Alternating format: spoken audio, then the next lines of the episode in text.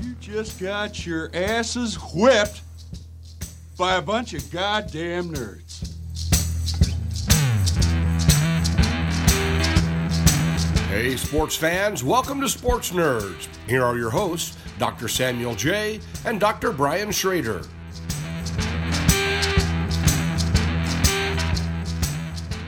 Climb that mountain. Yeah. Uh, We're recording audio now, so um, we may have to keep this audio gold in there. Who's excited? cold open. Oh, Brian, it's been a while since we did this show. Shall we get things going? Yeah, a little rusty. Got to jump back So, into it. Little rusty. Uh, the sports nerds are back. I'm Sam. He's Brian. I'm in Denver. He's in Michigan. Uh, I guess Colorado and Michigan. That would be the correct uh, comparison there. Let's make sure we have our our uh, our ratios set up correctly. Dude, we're back, man. This is great. This is great. It's been a couple weeks. I know lots we of had sports going on too. We should. This is the the honey hole time time of year for us. There's just all four sports are going on. Almost four four sports. lots of sports ball, week. dude. No, there's there's a ton, man. There's a ton. It, it's kind of, to be quite honest, we are recording on Friday and and having the two days, the two or three days prior to this with no playoff baseball. It's been pretty painful. I don't know those those. We'll get. Oh, we're gonna right? jump into. We're gonna jump into the division series talk here in a second. But wow, I miss I missed baseball. No, you're you're right. Like it's um it's it's like the you get those first four days of March Madness, Mhm. and then you don't And get any basketball for like four days, and you're just shaking with withdrawals and just like this this sucks. Yeah, you you Dude, like you love those four days, but then during the off days, you're like, man, they should spread this out a little bit. Mhm. No, Yeah, I one hundred know percent what you agree. I thought the Red Sox played tonight, uh, Friday night. Yesterday, Mm. I thought that, and then I realized I was off by a day, and I have to wait until tomorrow. And they play during the Wisconsin Michigan game. Oh, no, oh, dude, that's gotta be tough for you. What are you gonna What are you gonna go with? You gonna go? You gonna split screen it? Yeah, I mean, I'll go back and forth, but I think my primary watch will be the baseball game. Let's Um, go I'm, look I'm at the standings. How's Iowa doing? We are four and one. Oh, And so here's what I was going to ask you, right? Uh, do I root for Michigan tomorrow in hopes that Wisconsin loses and Iowa and Wisconsin are both one loss teams in the big, right? Or do I hope that Wisconsin loses down the road and that that loss to Wisconsin looks better? You know what I'm saying? Does that make sense? I mean, I don't know your schedule well enough, but it seems to me that it's easy. Iowa's. I was, I was going to say that Iowa's path to a top four is only by winning the Big Ten. Mhm. Yeah, because that's where It you're going to play some ranked teams. So Yep. by that logic, I think you want Wisconsin to lose in every situation. The only ranked team. You have to win the the West to be in the Big Ten championship game, right? Correct. Yeah. The only ranked team left would be Penn State. And so um, that's actually the only game that Iowa will probably not be favored is Penn State. Who'd they lose to? Wisconsin. Oh, yeah, okay. Yeah. Yeah. Two two uh special teams fumbles didn't help the cause at all. So all right, Bell. We should uh, we should jump into today's episode. Before we do that, uh, want to recommend or suggest people follow us on Facebook. You can just go to facebook.com slash sports nerds. We're on Instagram, sports.nerds, and then Twitter at underscore sports nerds. We're doing the live stream now on Instagram. Um, so if you're listening to this show down the road, just know that if you follow us on Instagram, you'll get those notifications and you can see what Brian and I look like. So lucky you please leave us ratings on iTunes if you can do that, or Apple Podcasts, I guess as it's called. Uh, we're on Anchor now, so if you wanted to uh, to throw us some dough, go for it. Uh, we would appreciate it. We have we have costs that need to be covered. We uh, we perhaps have a couple sponsors that are going to jump on board with the show, but we're going to finalize those deals hopefully in the next week. Otherwise, Brian, I don't know if folks can find us on YouTube. Uh, we appreciate your continued, uh, uh, you know, listening, watching, all of that stuff. Tell your friends about us. I don't think I have anything else to add. Do you, in terms of pitching No, the show? well, well said. all right, thanks. I don't know you got stuff you want us to talk about. Let us know. Actually, yeah. I mean, you know, we try to be smart, smarter sports talk. I think we're getting there. The last few episodes have been, I think, our most popular. Actually, when I've been gone, you mean? no, no, no, no. You were you were part of it, right? It was our it was our talk with Dan and Brendan, and people loved that. Ah, that And was that was our- fun. That was that was great. And then our talk with uh with John Peters of the SFIA, who people were. We gained a lot of listeners and a lot of subscribers just from that because obviously the SFIA as a as, as the kind of trade organization for the sports and sports and fitness industry, uh, big player. So um, it's glad glad to have those folks on board, and I hope we hope that you'll continue listening. So today, Brian, let's do a quick rundown of what we're going to do in case people want to jump through, skip through the podcast, and uh, and not necessarily you know want to hear one section, but they want to hear the others. We're going to open up with some uh, Major League Baseball playoff talk. I think Brian crunched some numbers earlier this week. I crunched some numbers, uh, some some some statistics that will allow us to talk and have a conversation about these. I guess not so much the wild card games, but definitely the division series. So we want to get into that. Then we're going to go into uh, a conversation about locker rooms and whether or not you know certain athletes are bad for locker rooms. We're going to try to take that from an affect theory angle. I'll guide the conversation and let Brian sound smart while he's adding to it and then finish with the uh, elephant in the room. There, Brian, I use the correct metaphor, uh, the correct cliche, which is uh, not, I, I don't like calling them rape allegations against Ronaldo. It looks, I think the evidence kind of proves that he uh, is definitely a sexual assaulter. And we're going to discuss that in, in, in, through the lens of um, how we make sense of athletes who are superstars but do really really terrible things. So perhaps uh, athletes that are shitty people i think is probably the best way to frame that. Does that sound good to you brian schrader? There, there are quite a few of them a lot. Rob rutt asked is firing chili davis the right move? I yeah rob. The cubs were completely inconsistent this year. It was very frustrating. Terrible. Hey brian move your camera move your ipad down a little bit uh on on on be live because I can't. Body shot? I can't. I can't. All I can see is the artwork in the top of your hat. Oh, on my on my end, I could see my full frame. No, no, uh, on your uh for the Be Live, not your your Zencastr or sorry, your uh your Instagram's fine. There you go. You are cold, man. You got. I just noticed you got a flannel on. Jeez. It's cold out, man. It's, it's like gonna, forty degrees outside. It's gonna snow two inches here on Sunday. It says. So Dude, it's, it's, it's, 40 degrees out right now. Two days ago, it was 85 with like 85% humidity. Dude, damn. That's weather. Nah, weather's that, weird. Well, breaking news. weather is crazy. Climate change is a Chinese hoax, FYI. Or as, as uh, let's let's go back to our, our rhetorical background. Um, uh, uh, Ted Cruz framed it as as a religion. Climate change science is a religion. So there you go. Now you're learning, folks. Obviously, I, I honestly don't even know what that means.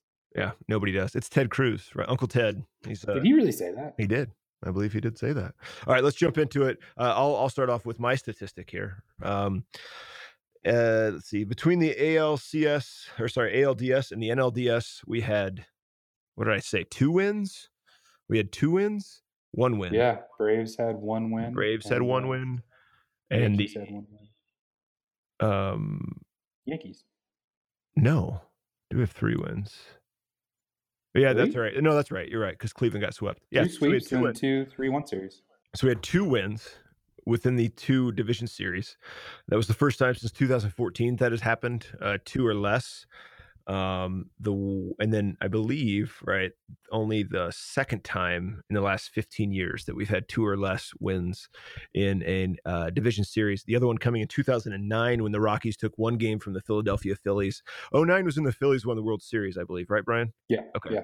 so uh, i guess the reason why i would even say that and i think you you you punched some numbers in terms of scoring per game it was just a boring boring division series. They were it was really yeah, hard so, to watch playoff baseball over the last five to seven days well, I mean, individually inside of each game, there were moments that were pretty interesting, right? There were points when those games were close.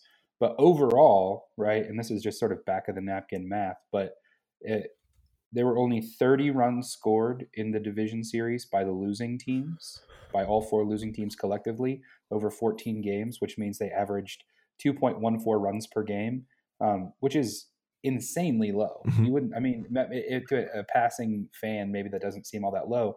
But if you went and looked at average runs scored across the year, the lowest team in baseball was over three, I believe. Wow, that's pretty significant.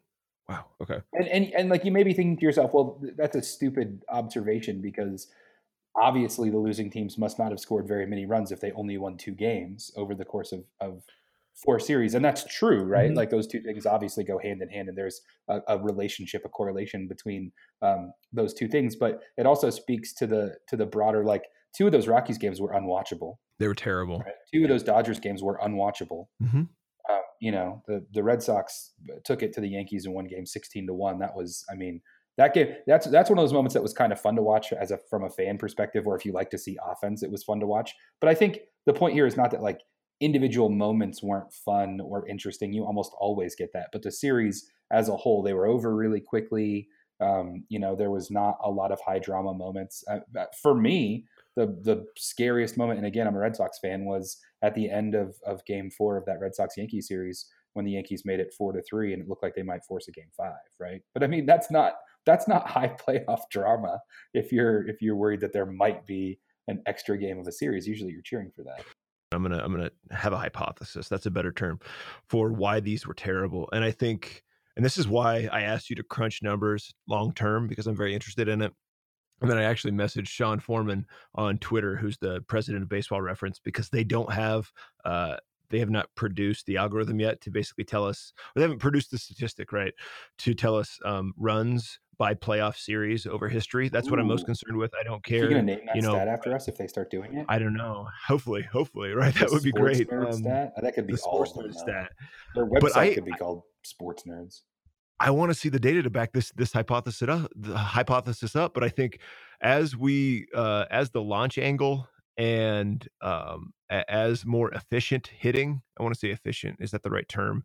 Um, uh, what's as, as hitting that produces runs, uh, whatever you want to call that, becomes more popular. And so hitting four home runs, hitting with a launch angle uh, that is in, uh, increased, uh, continues to grow. I think we're going to see a continued disparity in these playoff series between those teams that that play that kind of baseball and those teams that have just good pitching. Because pitching has always dominated in the playoffs. It tends to always dominate in the playoffs, even now.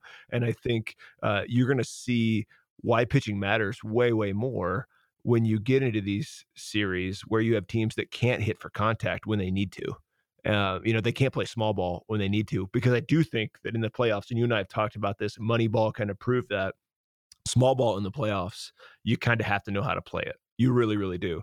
And it's funny because as a Cubs fan, you know, Joe Maddon's really inability to play small ball well has you know almost cost the Cubs a World Series. I would argue, and I think that's why people are really on Joe Maddon right now uh, for not having a successful playoff run this year. On the flip side of that, I think that's why you see managers like Tony La Russa who have oftentimes just kind of barely gotten into the playoffs or not necessarily dominated their division, but you know still gotten in there, win so many World Series because the guy knows how to play situational baseball uh, in the playoffs. And so I guess what I'm trying to say is. Um, I, to me, these these these division series are just uh, they're magnifying uh, the disparity between good pitching and and the kind of hitting that is being celebrated in today's game. Do you think that makes sense?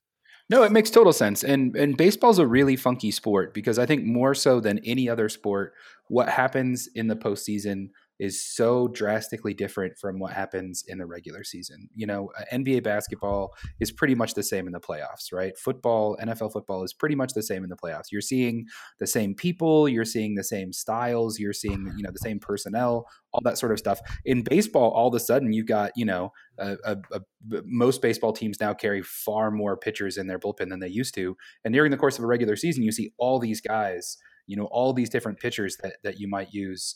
Um, for for for different reasons, right? In the regular season, it's more about protecting your rotation. It's about not burning through your important relievers and that sort of stuff. And then you get to the playoffs, and all these relievers that would normally um, you would see during the regular season, sometimes they don't even make a roster. You know what I mm-hmm. mean? Because you're never going to pitch those dudes in a regular season. The logic of most managers is, yeah, we want to get a win if we can, but we also want to minimize the effect that losses have on our team, right? Mm-hmm. That's why you'll play the B team, you know, once every six days, or um, you'll have no problem sending out a long reliever to say, you know, we're losing this game, we don't want to burn out a pitcher, that sort of thing. Um, in in the playoffs, you're going to send out the same, you know, two or three relievers over and over again in every situation, and you're not going to pull out any of, uh, you know, these relievers you saw in the regular season unless it's obviously a losing situation. But most managers are unwilling to admit that they're that there is a losing situation in in playoff baseball. A really good example of this, I think Terry Francona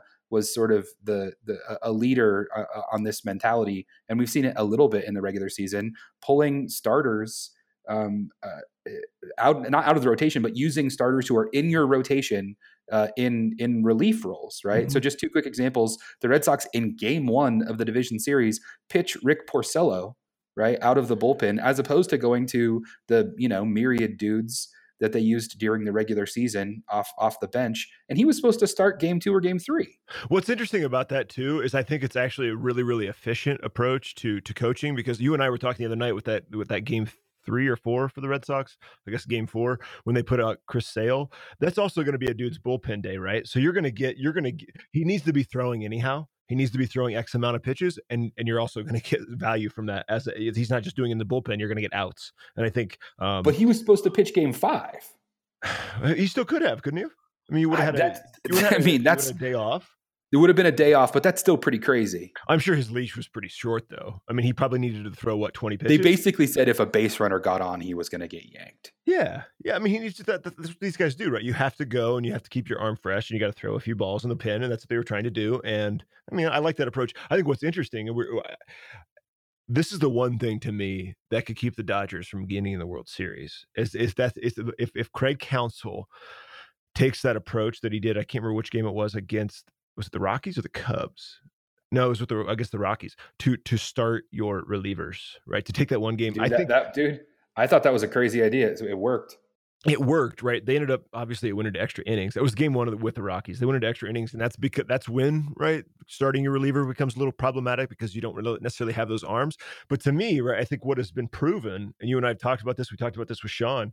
Um, it's been proven that that approach to baseball is really really smart you know having having guys that go out there and throw two or three innings throughout the course of a ball game it's just that these teams aren't built that way yet and so i wonder if we see a shift towards uh, less starting pitching unless you have somebody like a Kershaw or a Scherzer who are going to dominate and be able to give you eight or nine innings all the time, or whether we're going to see teams built around uh, a, a bullpen full of guys that throw three or four innings. It'd be interesting. But all right, next, next, next, next, next uh, topic. Uh, I wanted to discuss this a little bit because last night I was, I was, you know, watching a little bit of that Thursday night football game, and Odell Beckham Jr. walked out. This is after on Sunday he gave an interview with Lil Wayne. I don't know if you did you catch that interview with Lil Wayne on ESPN. Yeah, I did a little Lil Wayne interview uh, on ESPN with uh, some ESPN talking head. I can't remember who it was, and he talked about you know the climate in New York and the team situation and yada yada yada and Eli Manning and all this stuff. And um, then last night he walked off in the middle of an offensive series. He went down to the locker room, and I wanted to discuss this because I was wondering, right, is there is there something to the idea that a guy can bring toxicity to the locker room and make it a bad locker room? And like as opposed to just being a, a frame or a, a sense making tool that we use to say, oh, that guy's just a bad dude, he's toxic. Do you think that there's an actual physicality to it? Do you think that it actually sucks the energy out of guys when a dude like that shows up into the locker room? I want to go back just a second for those who are, you know, gonna be in I, I, let's inform our perspective a little bit on this. And so uh, brian and i our our dissertation advisor and good friend darren hicks um, he is he uses a lot of affect and affect theory in his work and he talks about how emotion or words get used to basically make sense of of our body's experiences our feelings and usually those words are called emotions. But there's there's a there's definitely an understanding across various disciplines in academia, right? Psychology, communications, philosophy, but also neuroscience, right? You get into the hard sciences um, that say that, you know, our bodies actually experience situations uh, in ways that we don't necessarily have the words to explain. And so things like hormones or when we smell somebody's smell and pheromones you know uh, uh, are imbibed or taken in that actually changes the the kind of energy level of our body and that can obviously have an effect on how we feel and how we think and so uh, affect theory tries to get into this. It's it's it's funny because this is a in communication studies it's like a seven eight year old um, turn uh, but whereas affect theory has been around for 20 25 years it get used it gets used a lot in digital media studies. It gets used a lot in quite, frankly in computer coding. Um, folks in google at google and facebook understand but okay, okay so the idea is right that that something or some somebody can actually influence uh, the feeling of of an environment based on you words based on energy based on uh, lighting all of this stuff. And so as brian was kind of pointing out i think um, we can probably break down the physicality of the body the actual biological processes and show that when somebody like an odell beckham or um, a richie cognito come into a locker room as very problematic figures, they can literally suck the energy level out of people, right? And think about it work. As, as Brian said, we go to a lot of faculty meetings, we go to a lot of meetings in general. Uh, somebody who, you know, has uh, a Debbie Downer, right? A Debbie Downer in in the workplace is going to suck the life out of people in the middle of meetings, and I think that's a real, real thing that exists. And so it would be interesting uh, to kind of turn the lens that Brian and I have used, and Darren has, or I've used that Darren uses, um, that Brian is is aware of on sports, because I think your point about about coaches is spot on. I think your your point that coaches can kind of uh, try to interject positive affect or or at least turn away the negative affect uh, in a given situation, short term and long term, is really what makes them extremely valuable. And so, when you point out about Joe Maddon, what he brings to the table, I 100% agree. It would just be it would be nice to apply some of these tools that we have in neuroscience and psychology to communication studies to understand right does his do his words does his rhetoric have this effect or is there something else going on or is it both i guess it's just it's i'm very interested in this yeah, and I mean, you can take this past o- Odell Beckham as well. I mean, uh, how many people have been accused of being, you know, a, a you know, a, a, term I'm not a big fan of, but a cancer in the clubhouse, mm-hmm. or you know, being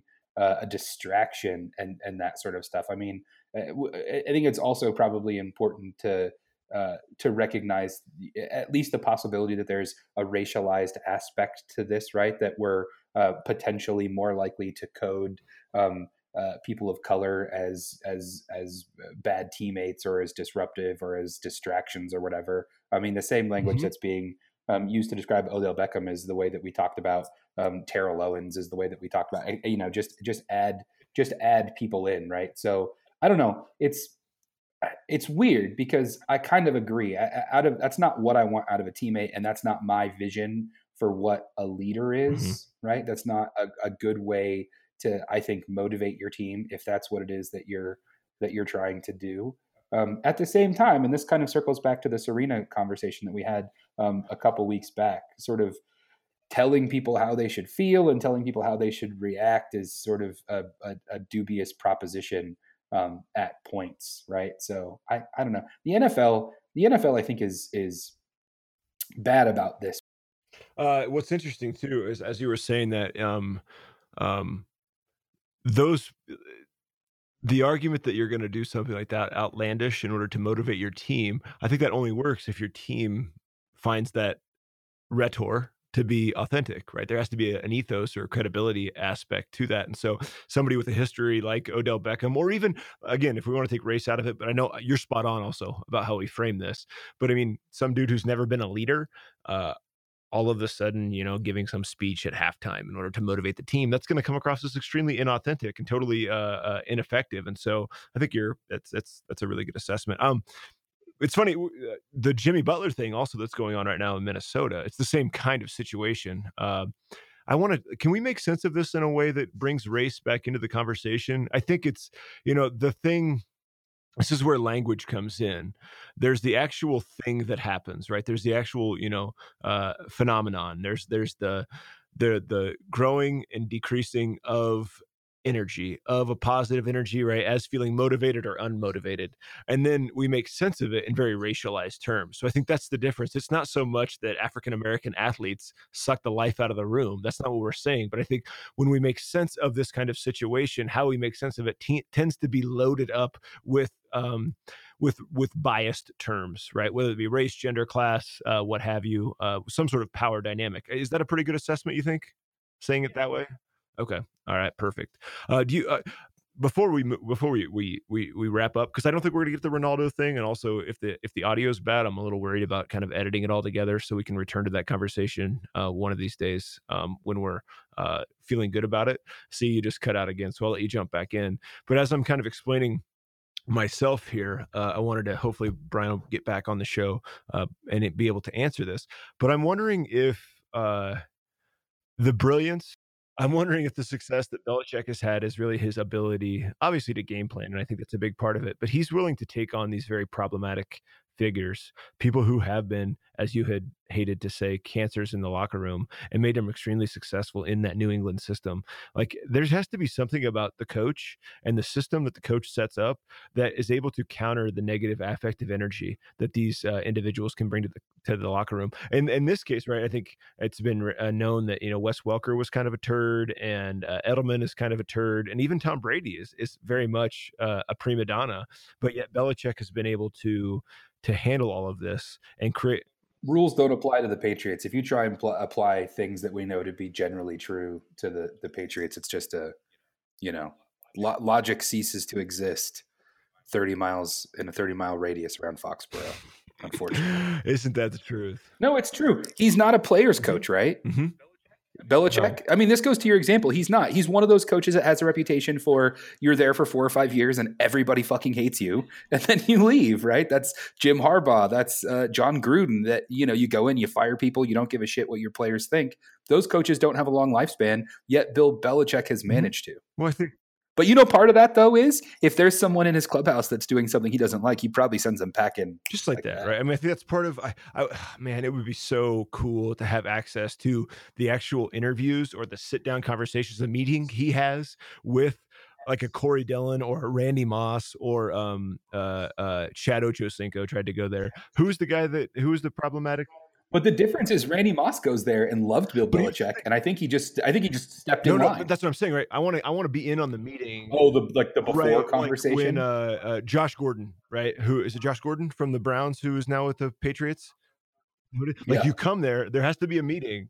Like, does Belichick say, "Look, I can make you awesome, but you have to buy in and you have to stop being a shithead. Like, I wonder if that, like, that would be a really, really cool. You get zero chances. Yes. yes. Yeah. And like you said, like no, Moss, sure. Moss was, dude, I would argue Bill Belichick, like, he, man, this sounds terrible because it's very raced, but like, he took Moss to the next level, not just as a player, but in terms of as a in terms of maturity, right? Like as a professional, as a professional. It's like Randy Moss is now on ESPN, right? As as a very uh, uh, uh, uh, insightful um, commentator on on the NFL. Right? No, it's crazy. Mean, he had a career. He had a career resurgence in New England that's hard to explain as being anything other than than Bill Belichick. It really is. And and you're right. The counter example is Ochocinco, who who I didn't even play a game. Right? Nope. nope. He left and he was like, the system's too complicated. The book is, you know, got way too many plays in it, and it, I, am not a good fit yep. there. Yep. And I always thought that was that excuse of his was more of an excuse. I think what he was like was like, I'm not going to fit in. This is not this is not a team for big mm-hmm. personalities. You're right. Absolutely. Which makes you wonder how Gronk manages. He's not He's just a he's just a lovable uh, yeah. He's okay a different it, kind of personality. He I don't think he's not like a harmful personality. He's not a toxic personality. He's just kind of a, an oaf, right? And I think there's something. uh, he's he's a goof. He's a goof. But hey, we're gonna we're gonna wrap this up because who knows um, how who knows what we got. Hopefully, it turns into something. We'll find some audio to piece together. Uh, Brian, appreciate you taking the time today, old buddy. As always, we'll uh, we'll do this again next week. We'll have to figure out our technical difficulties. As always, folks, you can find us. I'm in uh, I'm in Denver next Friday. For what? Debate. Well, I guess we'll have to record in person now, aren't we? Won't we? When do you get here? Okay, Zencastr crashed. I'm still recording. I'll take your audio there. Brian, don't say a darn thing. Buddy, it was good to see you. And uh, you have a fantastic afternoon.